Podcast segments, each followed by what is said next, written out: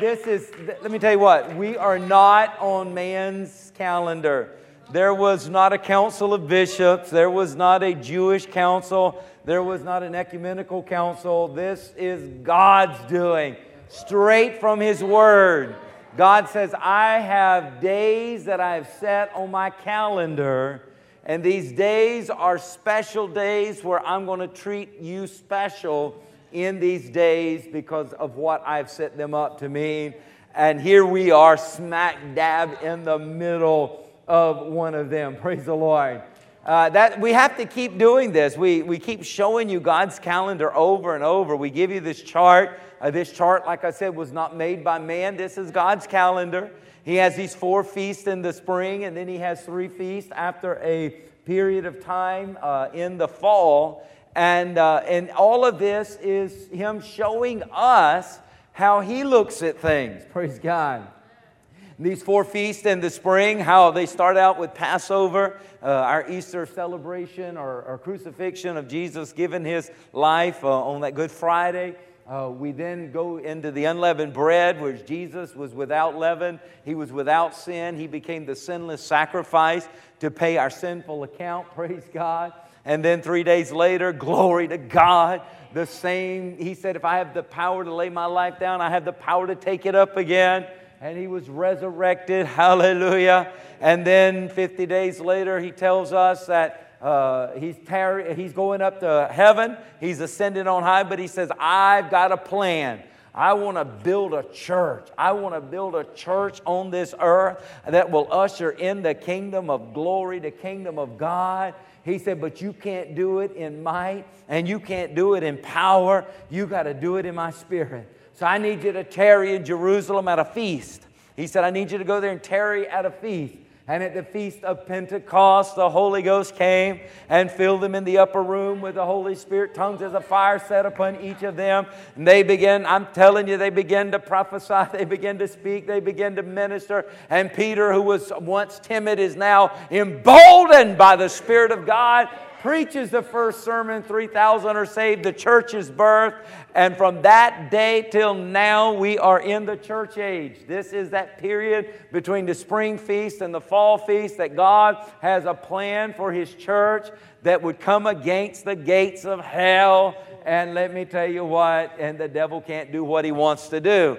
But then God says, as I've fulfilled these spring feasts, all of these uh, feasts are prophetic and until they're fulfilled and some are fulfilled in part as some of these are fulfilled in part, but let me tell you what, there's coming the full uh, fulfillment of it. Where Rosh Hashanah, we just celebrated last Sunday at sundown, was the Feast of Trumpets. It is that feast that uh, corresponds with the rapture of the church. There's coming a day where God says, in the twinkling of an eye, that we uh, who are Christian, the dead in Christ, shall rise first, and we who are alive and remain shall be caught up at the sound of the trumpet. You will be caught up in the air to be with the Lord. And let me tell you what, the church is standing between the Antichrist and what he wants to do in bringing tribulation. The Antichrist, the Spirit is here, but he cannot do what he wants to do as long as the church is here. But the Bible says that when we are removed out of the way, the Antichrist is going to bring on tribulation, but it's going to be for a limited time because God has the days of fulfillment coming, the second coming that will come there at Sukkot. Uh, but that will be preceded first by atonement, which is this Wednesday, Yom Kippur, this Wednesday at sundown. We're going to be celebrating the holiest day of the year that God considered the Yom Kippur. Hallelujah. So, this, like I said, this is God's calendar, it's not man's calendar. And in this leading up to the uh, Feast of Trumpets in Rosh Hashanah was 30 days leading up to that. The, the shofar has been sounding, the trumpet's been sounding. Get ready, get ready, get ready. Uh, make preparation. Uh, wake up. Get, God has a plan, and that day is coming. And then after Rosh Hashanah, there's 10 days leading into uh, Yom Kippur, and it's called the days of awe. The, the shofar will continue to sound.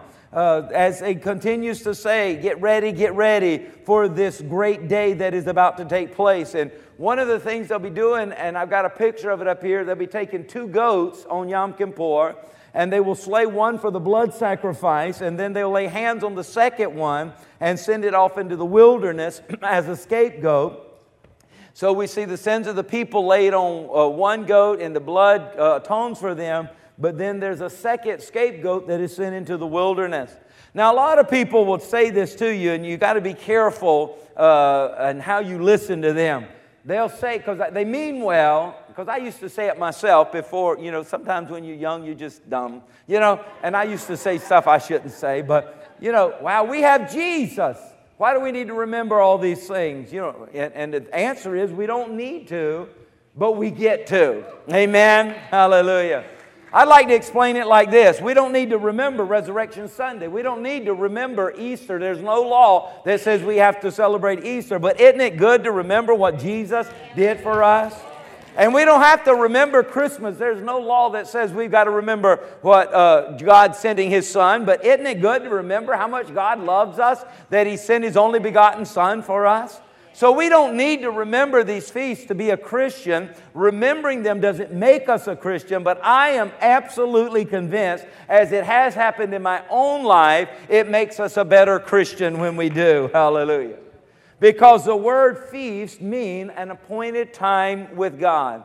An appointed time with God. God has put this on His calendar. Like I said, not man, but God put this on His calendar. An appointed time where He has decided to meet with us in a different way, in a special way, unlike any other time of the year.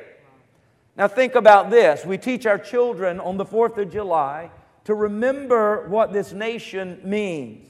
We teach our children how to say the Pledge of Allegiance. We teach our children how to honor veterans who have fought so that we could have this great nation to live in the freedom that we do. Now, I ask you, does learning the Pledge of Allegiance make us an American? No. Does remembering the 4th of July make us an American? No. Does honoring our veterans make us an American? No. Does it make us better Americans? I would say yes. Yes, it, it does.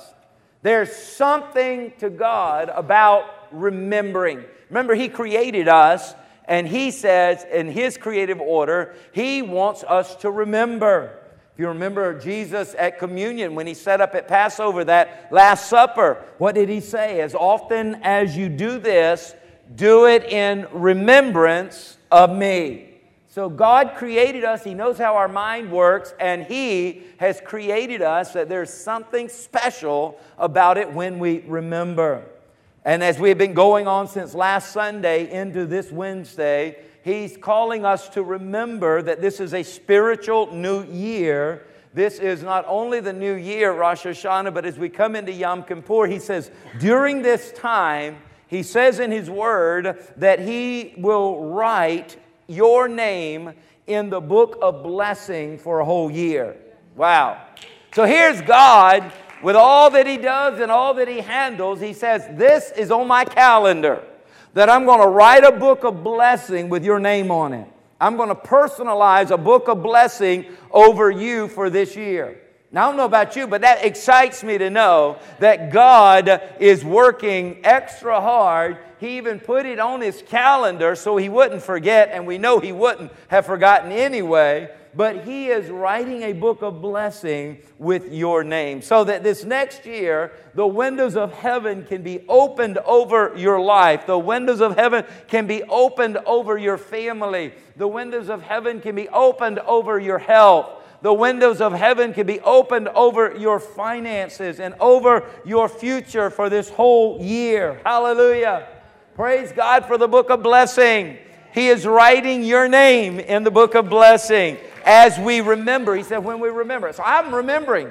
You can do your own thing if you want, and you can, you can pass by the author's table of the book of blessing and having it personalized to you if you want. But I'm remembering. Hallelujah. What we're doing right now is got us in line to get our own autographed copy of the book of blessing. Praise God. Isn't it great to know that our God loves us that much? Think about it for 30 days leading up to Rosh Hashanah. The trumpet's been blowing, the shofar's been blowing. Get ready, get ready, get ready, get ready, get ready. Check yourselves. See if you're serving God. See if you're living for God. See if you treat your neighbor the way you should be treating your neighbor. Are you honoring God with your tithes and offerings? Get ready, get ready, get ready, get ready. And then when we get to Rosh Hashanah, New Year, then for the first 10 days of the new year, the shofar continues to sound. Get ready, get ready, get ready. Wake up. The day of atonement is right is coming. The Day of Atonement is right before us. And, and, and the thing is, when you look at this, God is trying to wake them up so they could align themselves with Him. And the reason why is so that He could bless them by the payment of the sacrifice. Uh, and for us, that ultimate sacrifice is Jesus Christ. Now, for 40 days, 30 leading up to Rosh Hashanah, 10 days during Yom Kippur, or leading up to Yom Kippur, the days of awe, 40 days the shofar has been blowing. The people know this sound and they know what it means. Now, 40 is important to God. That's a number we find in the Bible that's very important to God. We see that 40 days and 40 nights it rained when Noah was on the ark.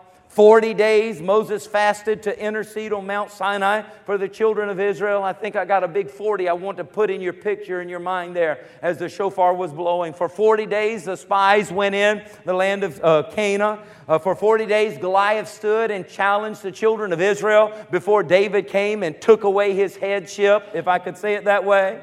40 days, Jonah warned Nineveh of the impending judgment. 40 days, Jesus was tempted in the wilderness. 40 days, Jesus was seen in pure white linen after the resurrection before he ascended unto the heavens with his Father to intercede for us. For 40 days, the shofar has been blowing. 30 days up the Rosh Hashanah and 10 days into this new year. 40, 40, 40. Why do you think God has done this?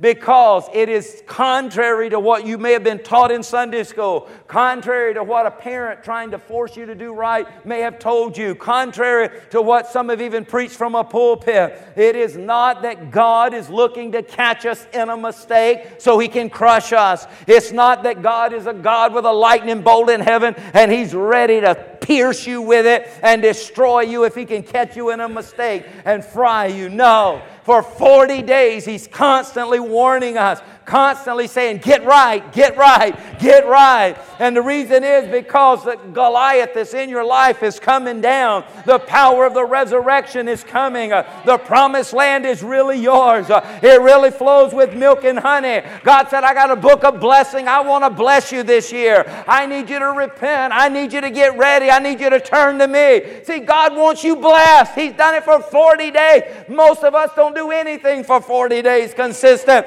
but God is done it for 40 days because He's trying to get your name in the book of blessing this year. He wants His favor in your life this year. Hallelujah.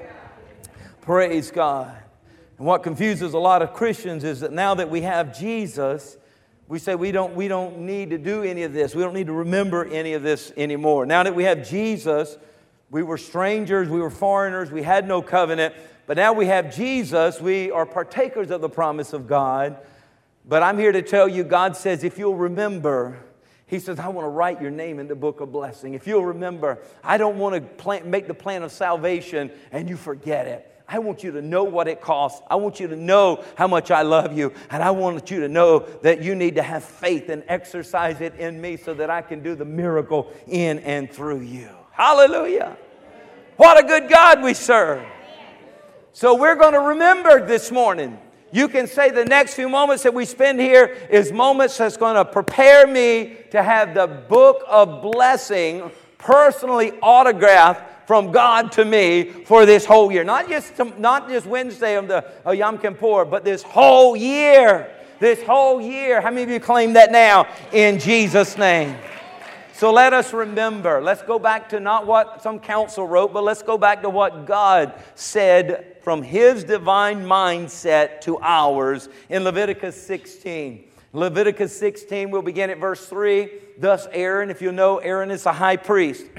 so here we're coming up on Yom Kippur, and God is laying out the instructions.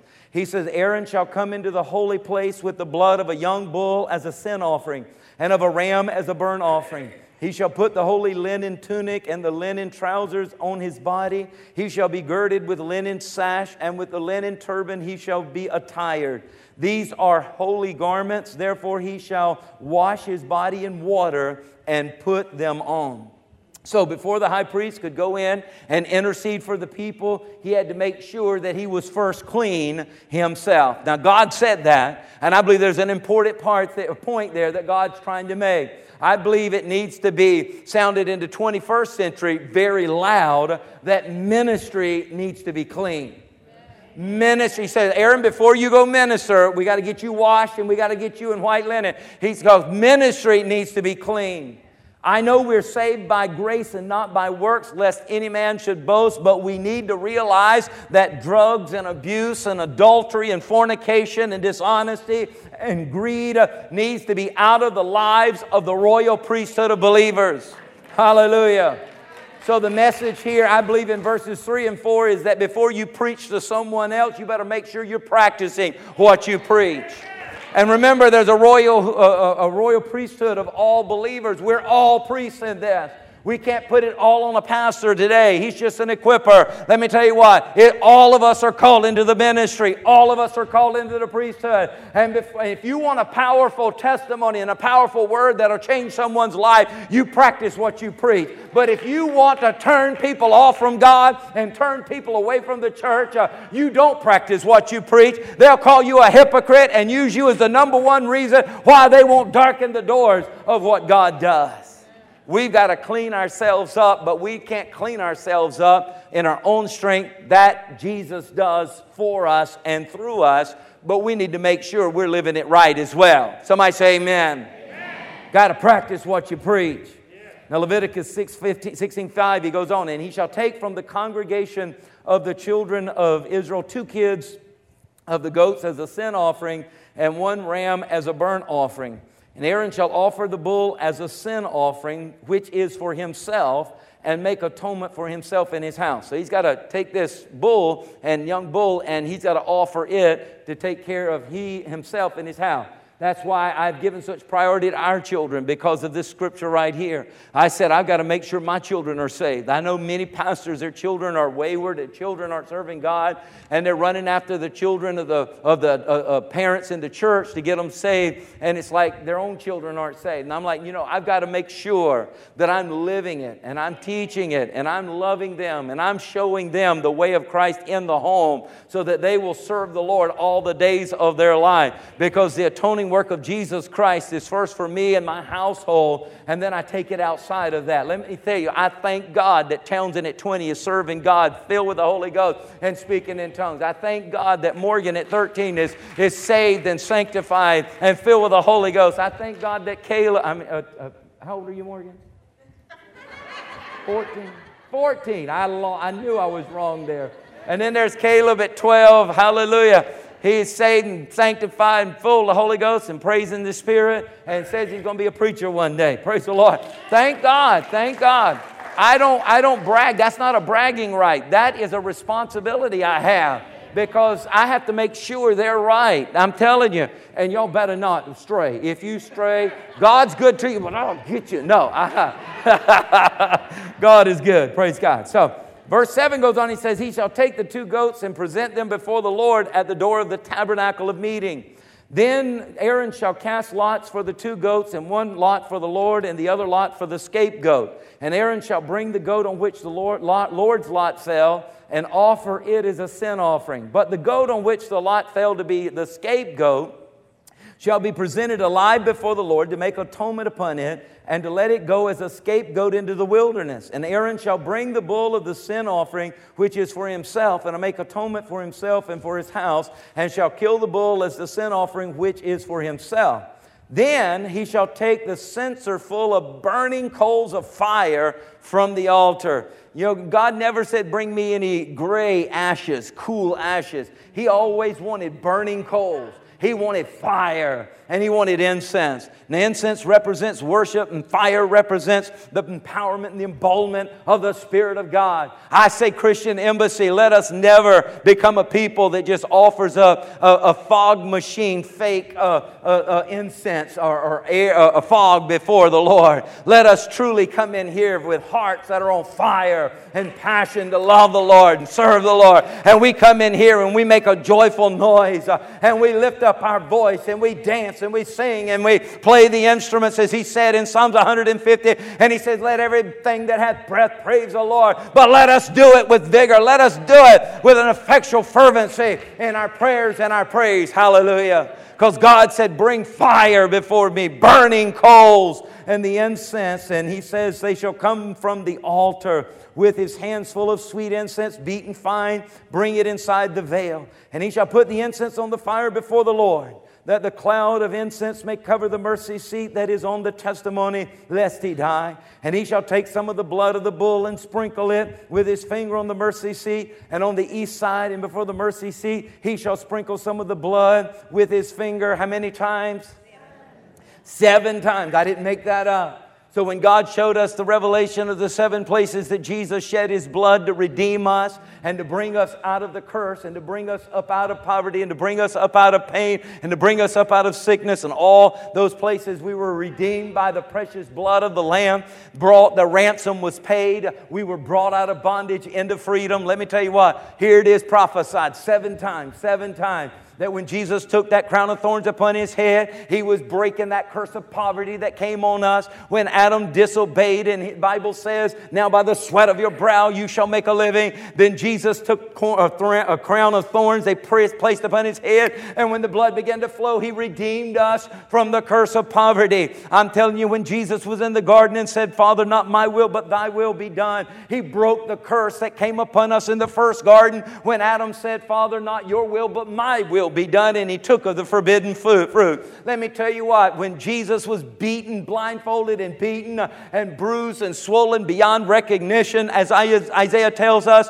the Bible tells us that he was wounded for our transgressions, but he was bruised for our iniquities. Bruising is a bleeding under the skin to take care of that hidden stuff, that curses that flow under the skin, that, that brokenness in us that flows from generation to generation, that our physicians say you need to fill out this paperwork and tell us about the brokenness that's not, we're not seeing it with our natural eye. But what did your daddy die of? And what did your granddaddy die of? And what did your grandparents? We need to know. We need to know because there's brokenness in your DNA. But let me tell you what, when you are born again and become a new creature, creature in Christ Jesus, Jesus. You need to claim a new bloodline that I am now the Son of the living God, daughter of the Most High God, and that Jesus was bruised for my iniquities. He bled under the skin to take care. Here, that's represented seven times there. He took uh, nails in his hand to give us our authority back. He took nails in his feet to give us dominion back. I'm telling you, all of this, he uh, was on a whipping post and they ripped the flesh off with a cat of nine tails. Uh, and let me tell you, when sickness comes in and says, I'm here to stay, you need to say, You gotta go.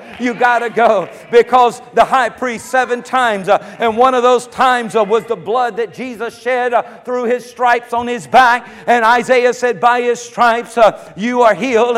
And Peter tells us, after Jesus has ascended unto heaven, by his stripes you were healed. Uh, that is in the atonement, it's already in your bank account. All you got to do is by faith uh, make a withdrawal, and the PIN number for your ATM machine is J E S U S. Hallelujah. Seven times, seven times a spear in his side, water and blood flowed out. John tells us, how do we know what Jesus died of? It wasn't asphyxiation, it wasn't suffocation like most died on the cross. It was his heart ruptured. He died of a broken heart. Let me tell you his first sermon, he said, I've come, I'm anointed on high uh, to heal the broken heart. So if you've been abused and you've been abandoned and you've been lied on and you've been hurt uh, and you've been mistreated and you've been lied on and you've been turned against. And I'm telling you, people have abused you, uh, whether it was sexually, mentally, or whatever way, and tried to break your heart. There's blood that was shed, and Aaron is telling us about it right here as he's saying there's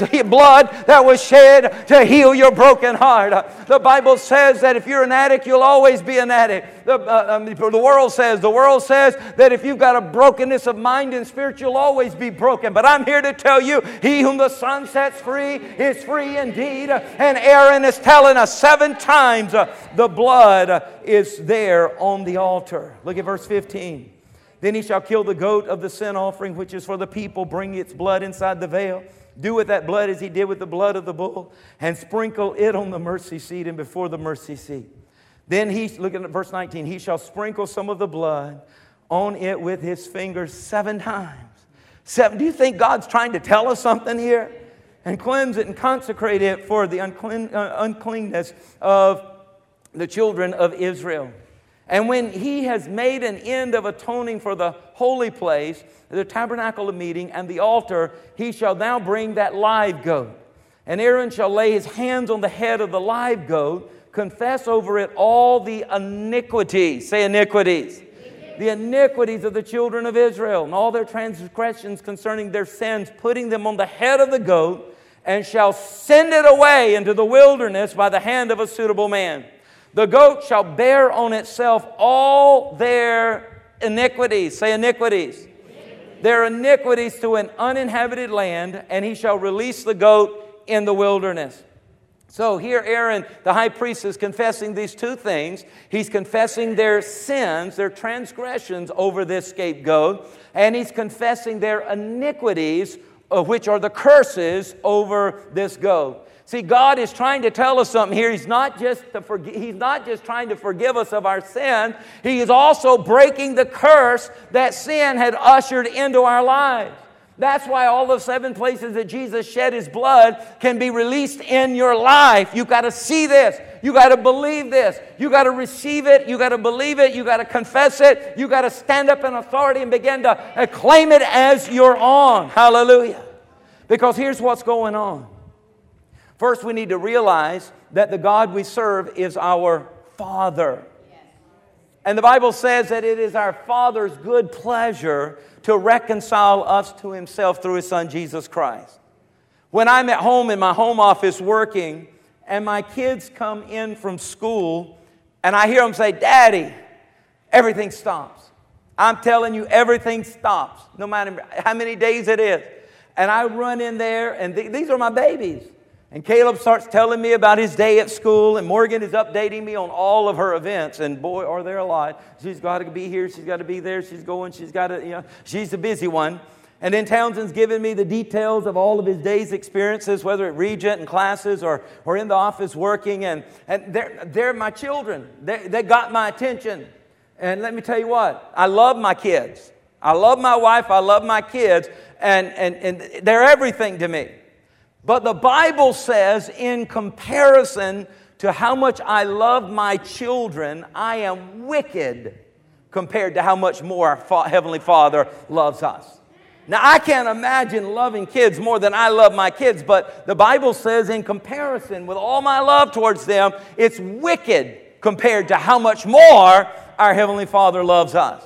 So when you cry out, Abba, Father, I have a need, He's going to stop making universes. He's going to stop creating worlds. He's going to cr- stop everything and say, Be quiet, be quiet. My babies are here. My baby, you got to see that. You must realize that, yes, our God, He is omnipotent, He's omnipresent, He is omniscient, but don't you ever forget He's also your daddy. He's your Abba. He's your Father. And Jesus said, This is how you should pray Daddy, Father God. The rabbis teach concerning this day of atonement that we're about to come on this Wednesday evening is that as much as you know God's love, on this day it gets even better. And you say, How can that be? Say, God's doing it. The miraculous. He hears us every day of the year, but He hears us more on this day. Wow. On Yom Kippur, on this day, He says He's put it in His calendar for everyone who will remember it that he's going to be closer to earth, closer to them than ever before, if that's possible. I don't know how he does it, it's a miracle, but that's what it says. That he's closer to ushering in his kingdom where there'll be no tears, there'll be no sorrow, there'll be no lack, there'll be no pain. That on this day, he's closer to doing this than in any other time of the year.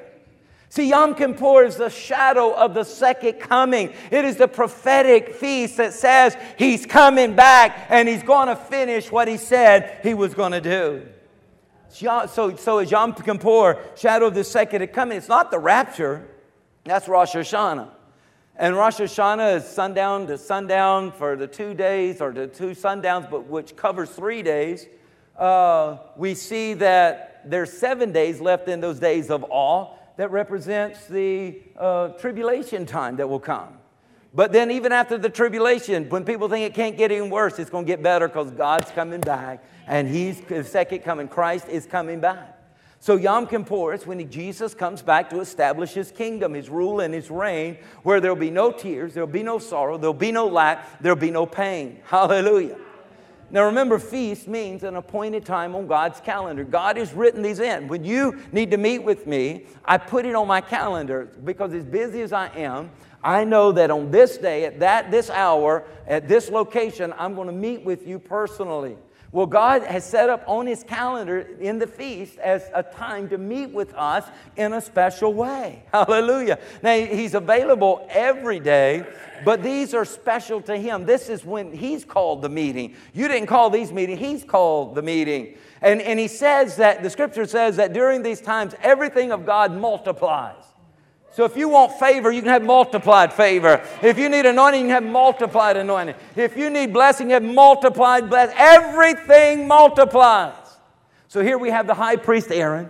Only on this day, he wears the white linen. After he sacrifices the bull for the atonement of himself and his family, they bring him these two goats. He casts a lot. One falls on one goat. He's got to be the sacrifice for the people, and the other one is going to be the scapegoat. And when the goat is sacrificed, the high priest, as you can only imagine, his white linens get covered with blood and, and makes him impure. He's not clean, he's untouchable. So before he can go into the Holy of Holies, he's got to remove all these bloody uh, linens and he hangs them up in plain view so everybody can see the cost of their sin, the cost there with the blood hanging uh, represented with through the blood stain. And normally, if it was just a regular sacrifice, he would just wash his hands, but not on this day. On this day, he's representing the whole body of, people, so he has to have his whole body cleansed. So they wash him from top to bottom to make sure there's not one speck of blood on him. And I'm here to tell somebody today the moment Jesus died on the cross and washed our sins away, the devil can't find one speck on you either. Hallelujah. Praise God. So the white blood-stained uh, linens are hanging there for everybody to see the cost of our freedom, that the wages of sin is death, that the sacrifice had to die, had to shed his blood for the people. Now the high priest is washed from head to toe, and now they put fresh, new, fresh linens on him. And he appears before the people now, all clean, no blood on him and all new linens, all perfectly white. And he's standing there beside the blood-stained linens that he was wearing just moments before.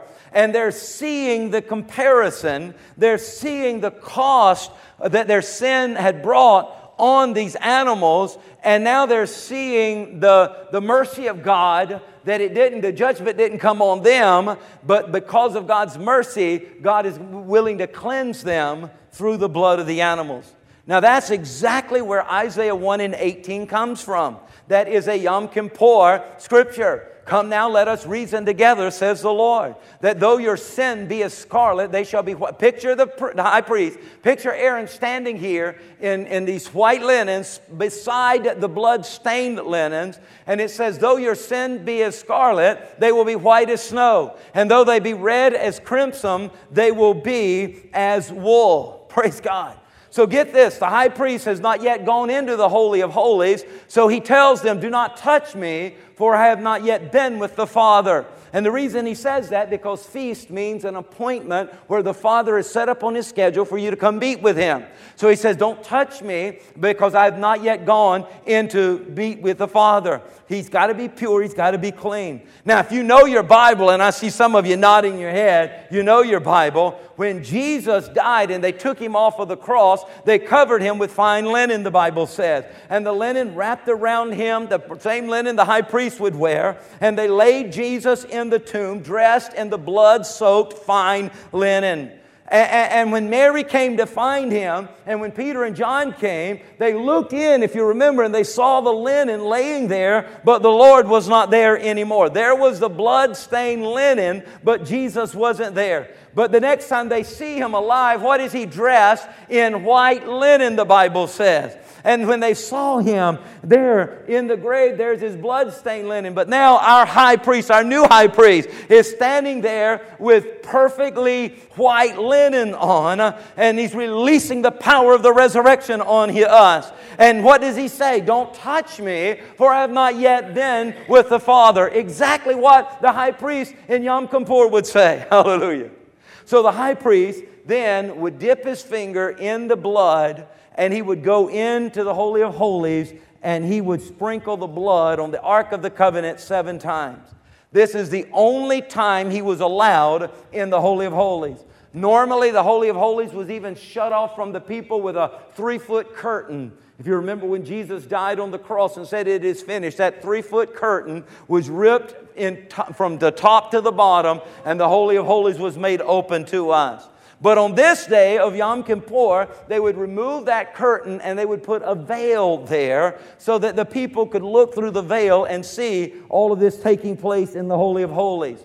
And they said, and it's recorded over and over throughout the scripture, that when he would go in and sprinkle the blood seven times on the Ark of the Covenant, that the Shekinah glory of God would fill the Holy of Holies. That there was a Shekinah glow, that there was a Shekinah, uh, uh, uh, uh, they said it was like a dove. Some said it was like a cloud. Others said it was like fire burning with a dove and a cloud. There's the Holy Ghost. Everything the Bible talks about the Holy Ghost, we see right there, hovered over the Ark of the Covenant, the power of God over the sacrifice sacrifice.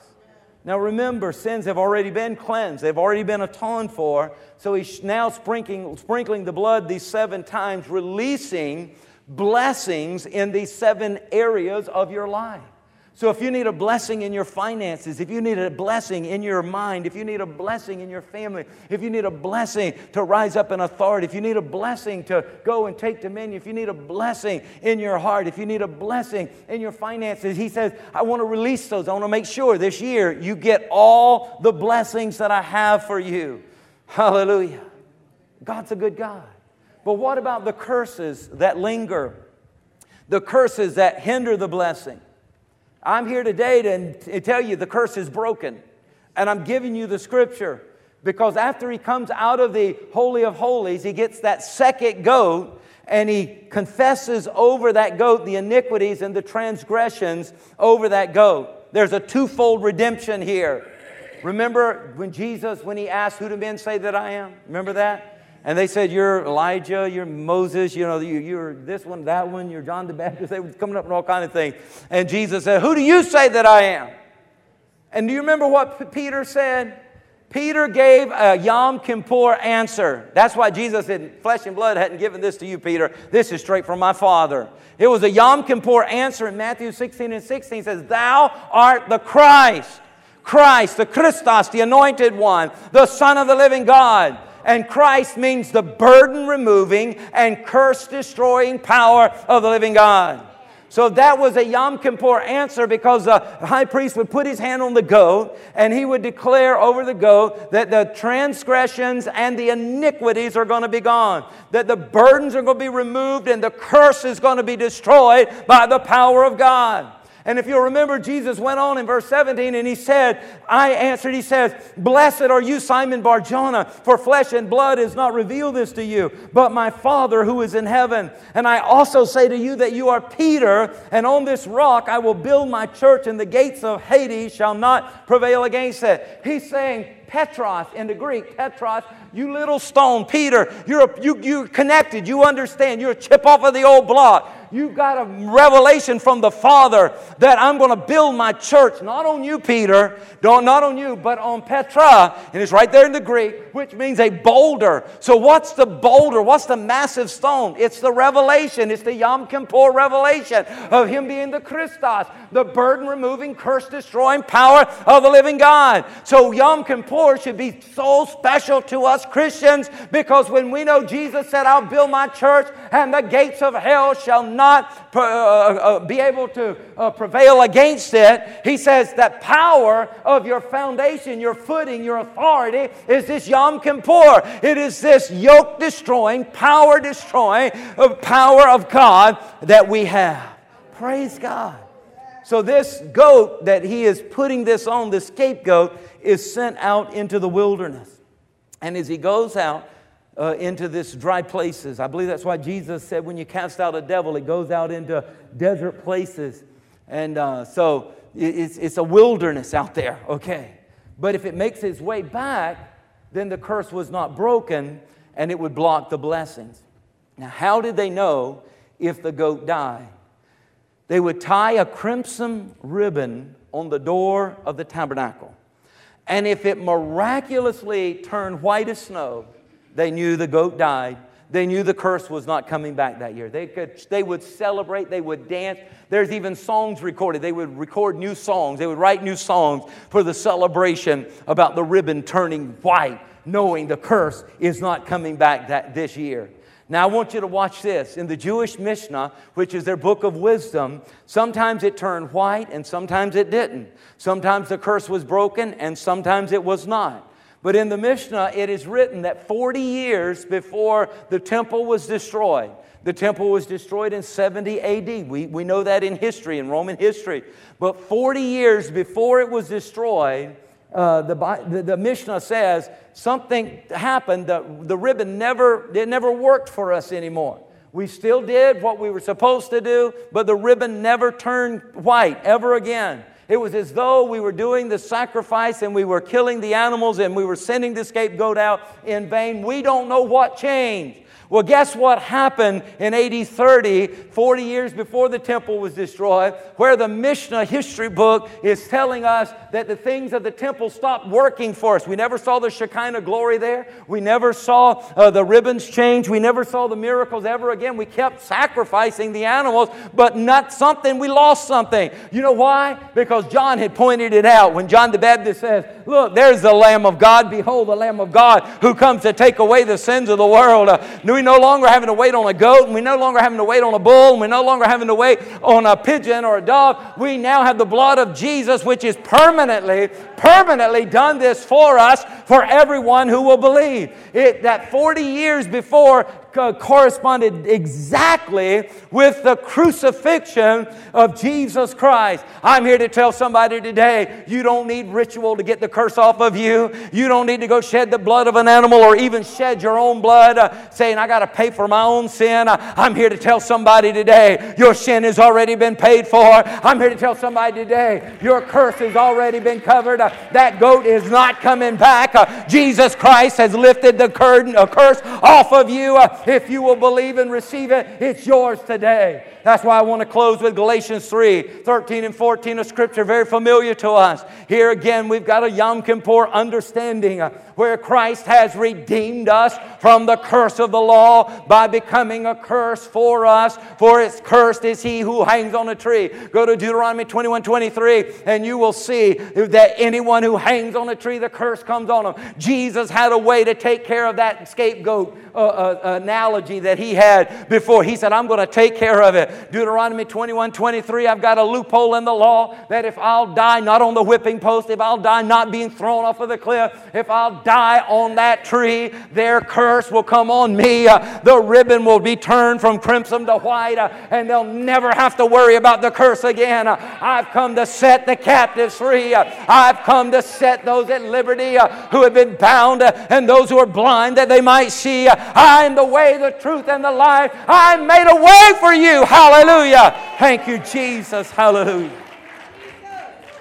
So when Peter gave this Yom Kippur answer that thou art the Christ, the burden removing and curse, curse destroying power of God, Jesus said, Now on this, I'm going to build my church. I'm telling you here at Christian Embassy, we are not in the norm, running a race in the norm, wanting to be just on another list of another religious uh, nonprofit organization that comes under the category of a church. Uh, I'm telling you what we want to be uh, is the church, the true church. Uh, I'm telling you the ecclesia, of those that have been called out and called around this truth of the Yom Kippur, that Jesus Christ has broken the curse off of us, that Jesus Christ has destroyed the yoke of sin over us us. He has paid our sin debt, and it's time we believe what He has done for us enough to rise up on the rock uh, of who He is, uh, on the rock uh, of His great power and authority, and be light and be salt in this earth like we've never been before.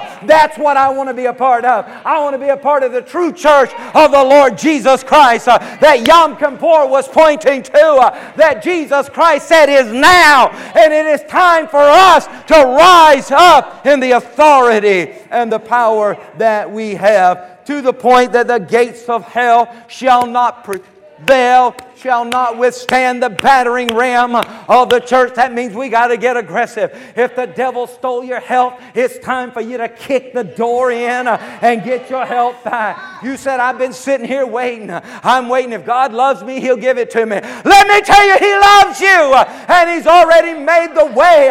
All you got to do is believe and receive and begin to walk in it. Hallelujah. If the devil stole your finances, uh, stop whining and crying about I don't have it. The devil stole it.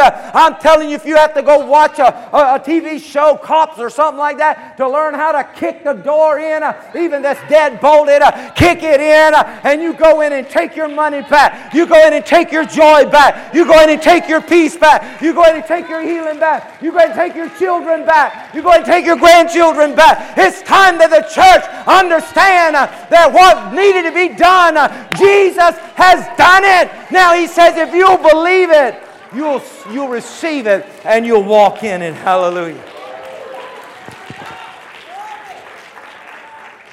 He said, I took the keys back from the devil. Adam handed them over, but I took the keys of death, hell, and the grave back. And he says, And before I ascend on high, your Yom Kippur high priest and your Yom Kippur sacrifice, your Yom Kippur bull for you, your Yom Kippur, Yom Kippur goat for the people, your Yom Kippur scapegoat for the curse to come off of you. He said, I am all of that and so much more. But I'm going to my Father and I am appointing you to be the authority.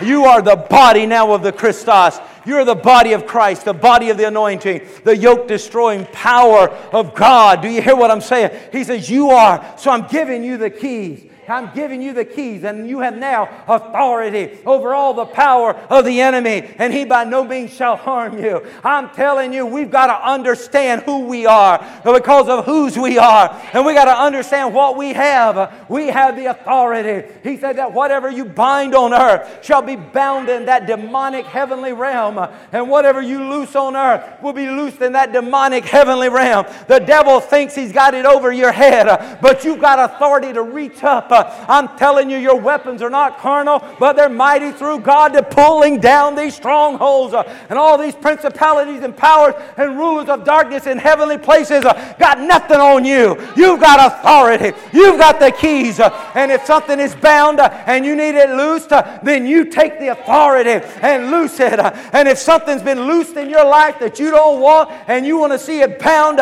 you take the authority and bind it. It's time for the church to be the church.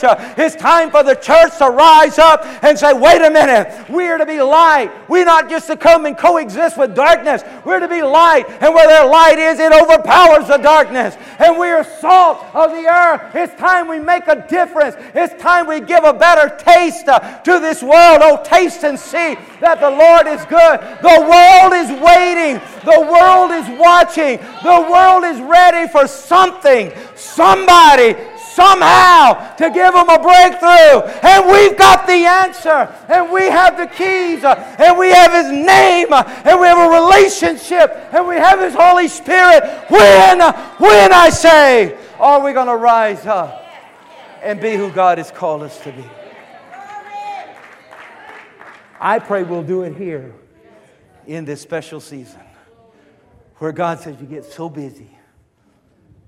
Time out. Time out. I got an appointment. Stop everything you're doing. I got an appointment so you can remember. You can see the plan. You can see who you are. You can see your authority. You can see that you are, there's no condemnation. You're like, oh, I just can't do it. I, I, I had a bad thought yesterday. There's therefore now no condemnation to those who are in Christ Jesus. Repent! The shofar saying, repent! Don't carry it. Get rid of it. Fall on your face before God and ask God to forgive you. He's faithful and just and will forgive you. Repent. Don't jeopardize your family. Don't jeopardize the world that needs Jesus because you are so bent over with your sorriness of failure when all you got to do is cast your cares upon the Lord because He cares for you. All you got to do is repent.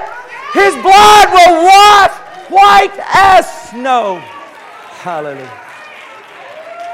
Hallelujah. Hallelujah. The curse is broken. Yom Kippur says the curse is broken. Your excuses are out the window. Jesus said, I'll build my church upon this rock. The Yom Kippur curse is destroyed. The power of sin has been overcome by the blood of Jesus. Thank you, Lord. Would you stand with me, please? Glory to God. Glory to God. If the Spirit of the Lord, and I know He has, but as the Spirit of the Lord speaks to you individually, I want you to respond to Him. Some of you, He's telling right now, you just need to, you just need to come to this altar. You've got some business that you need to handle, deal with with the Lord. And you don't need the distractions of those that are standing beside you, and it's really none of their business. But this is all about kingdom business. And you just need to, you need to come talk to the Lord. Won't you just come? The altar's open You kneel, you can sit, you can lay. It's up to you. It's open. I just want you to respond to the Spirit of God. What's He saying to you? Maybe He's saying to you, you haven't been stepping up enough. You haven't been walking in your authority enough. And you just, He's telling you, step up out of that seat. You don't care what nobody thinks. This isn't about what people think. This is about you stepping up into your position of authority. You're not going to let your family suffer anymore. You're not going to let the enemy just do what he wants, but you're stepping it up. Maybe, maybe there's a brokenness in your heart. And you've got the message is clear right now that Jesus, his heart was ruptured, his heart broke to heal your broken heart. And you need to receive that healing right now. Just come, just say, Jesus, I'm coming for healing. This brokenness that's in my heart. This brokenness that just seems to keep popping up over and over. I'm ready for it to go. I'm ready for it to go. You had Aaron put your hand on that goat and send him into the wilderness to get the curse far away from your people. Jesus, you became that sacrifice so this curse comes far from me. I don't want to walk out here with that curse in my life. Maybe there's sickness in your body today, an infirmity, a spirit of the enemy trying to break and twist and, and bring great pain and destruction in your body. Just, just say, Jesus. You said, You're, you're my Jehovah Rapha. God, you're my healer. You're my physician. An earthly physician can do you no good unless you come to his office or her office. God has opened his office up to you right now here at this altar. You want healing, just come. Say, Jehovah Rapha, my God, my healer, my great physician. I come for my healing right now. You took stripes upon your back. You took stripes upon your back for my healing. And I'm receiving it right now. I'm not letting the devil hold me back. I'm not letting the enemy get one more day of joy in my life. Maybe you've lost your peace. Maybe you've lost your peace. And you just you just can't nothing you do or nothing you achieve or nowhere you go seems to satisfy. I'm here to tell you Jesus will satisfy. What you need to do is you need to come to him. Jehovah Shalom, you're my peace. I come to you, God, that you would fill me. You would fill me replete with your peace. That I'm not looking at the winds and I'm not looking at the waves. I'm not letting the circumstances of life distract me. I'm not letting the circumstances that, that the enemy's bringing against me and that the world is bringing against me get me off focus. Jesus, my eyes on you. And I'm going to walk on this water not because of how good I am, but because of how great you are. But I've got my eyes on you. I'm looking to you. You are my strength. You are my source. You are my healer. You are my deliverer. You are my God. Jesus, I'm looking right at you. I'm coming to you. And maybe you're here today and, and there's a sense of sadness in your heart. You really don't even know where it comes from. It's just sadness. I'm telling you, God's got joy unspeakable and full of glory for you. And you just need to step out, come to this altar and say, God, I'm coming. I'm coming and I'm going to exchange my sorrow. I'm going to exchange my sorrow for the joy of the Lord. And you said your joy is strength. Hallelujah. I need to feel that strength. I need to feel that strength in my life. So I'm coming with my sadness. I'm giving it up here as we're coming up on Yom Kippur and you're sounding the shofars and you're saying, Wake up, wake up, get rid of the junk. Don't bring the junk into the anointing of this new year. Get rid of it. He's saying right now, Get rid of it, get rid of it. Bring it to me. Exchange that, that sadness for the joy of the Lord. Maybe you don't have clarity and wisdom and understanding of what a decision you need to make and going forward with your life. Come to Him right now. Come to Him right now. Say, God, I know you're not an author of confusion. You're the God of wisdom. You're the God of direction. You're the God of purpose. You're the God of destiny. And I'm coming to you right now, and I've cast this confusion aside, this indecisiveness aside, this not knowing to whether to go to the left or the right. I cast it aside, and I come to you and I embrace you. You are my wisdom. Lord, I receive your wisdom now, supernatural wisdom wisdom that is the beginning of the fear of the Lord. Lord, I receive it right now in Jesus' name. I know you're going to give me clarity. I know you're going to give me direction. I know you're going to speak to me, and I'm going to listen. I'm not going to let other things distract me. Some of you have a calling on your life, and you may have talked about that calling. You may have been uh, uh, uh, thinking about that calling, but you've never given that calling to the Lord. God wants to anoint that calling that is on your life. So if you feel like God has a calling on your life, I would come, if I were you, as we're coming up on Yom Kippur, when the high priest is specially on his calendar placing his hand on us, I want you to come and say, God, uh, this calling that I've sensed, this calling that I've felt, I want to give it to you, and I want you to direct it. I want you to guide it. So just come, just come to this altar. Say, Lord God, this calling on my life, I'm not going to try to figure it out. I'm not going to try and manipulate it. I'm going to give it to you. I want you to direct my steps. I want to live my life the way you created me. I want you to come just by coming up here saying, God, put your hand on me. Like you put the hand on the sack. Put your hand on me, Lord. Put your hand on me. Lord God, for this anointing. Your hand on me. Lord God, for this calling. I bring my calling to you. This can be for the young people, especially the young people. And it doesn't mean if you're 150, it's still God can do more in your latter years than in your former years. So if you feel God has a calling on your life, you need to come. You need to come. Just bring it to Him right now and say, God, I, I don't know all the details, but you do. I don't know the ups and downs of it, but you do. I bring it to you right now. I bring it to you right now. Hallelujah. Hallelujah. Hallelujah. I believe there's somebody here that's struggling financially and it seems like there's no way out. God says, I've made a way out for you. I don't want you to be discouraged. I don't want you to be discouraged. I am Jehovah Jireh. I am your God, your provider. Is there somebody that needs Jehovah Jireh to manifest in your life today? I want you to come and say, Lord, here am I. Lord, this is the, this is the time. You've set it on the calendar, and I want you to put your hand on me, Lord God. I want you to touch me, Jehovah Jireh. I've been trying to figure these finances out. I've been trying to manipulate these finances. I've been trying to work every way which I could to make it happen. But God, I give it to you right now now, Jehovah Jireh, my God, my provider. I'm trusting you. You are my retirement. You are my future, and you are my today. Hallelujah. I'm not going to worry about it. I'm going to follow you. I'm going to do what you show me to do.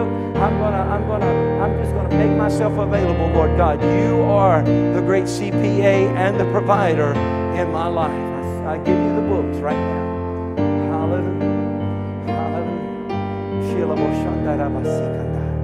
Come on, saints of God. Maybe you hadn't come up here and you're there interceding. Jesus making intercession for us, but He's also called us to intercede. Intercede for these that are on the altar.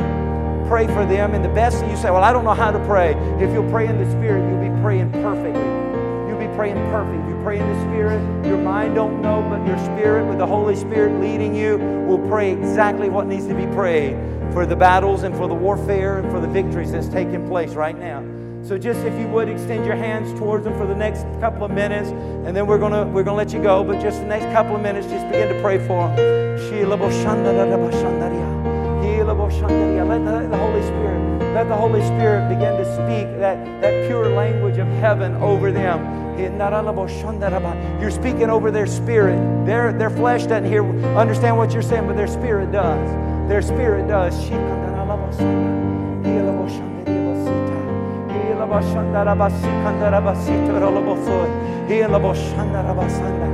Bless them, Lord God.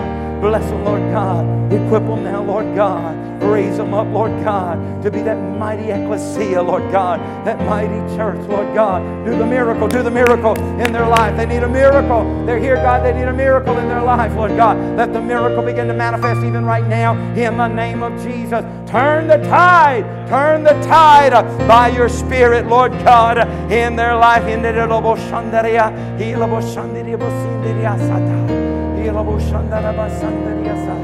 Oh, God has got his book of blessings. He's autographing yours right now. He's autographing yours right now. He said this thing, the preface of a book is before the chapters. So he's going to start writing the chapters of blessing uh, come uh, Wednesday sundown, but he's writing the preface right now. He's writing the foreword right now. And he's releasing his blessings over you right now. He's releasing Yom Kippur anointing over you right now. In the, in the foreword, he's writing it right now.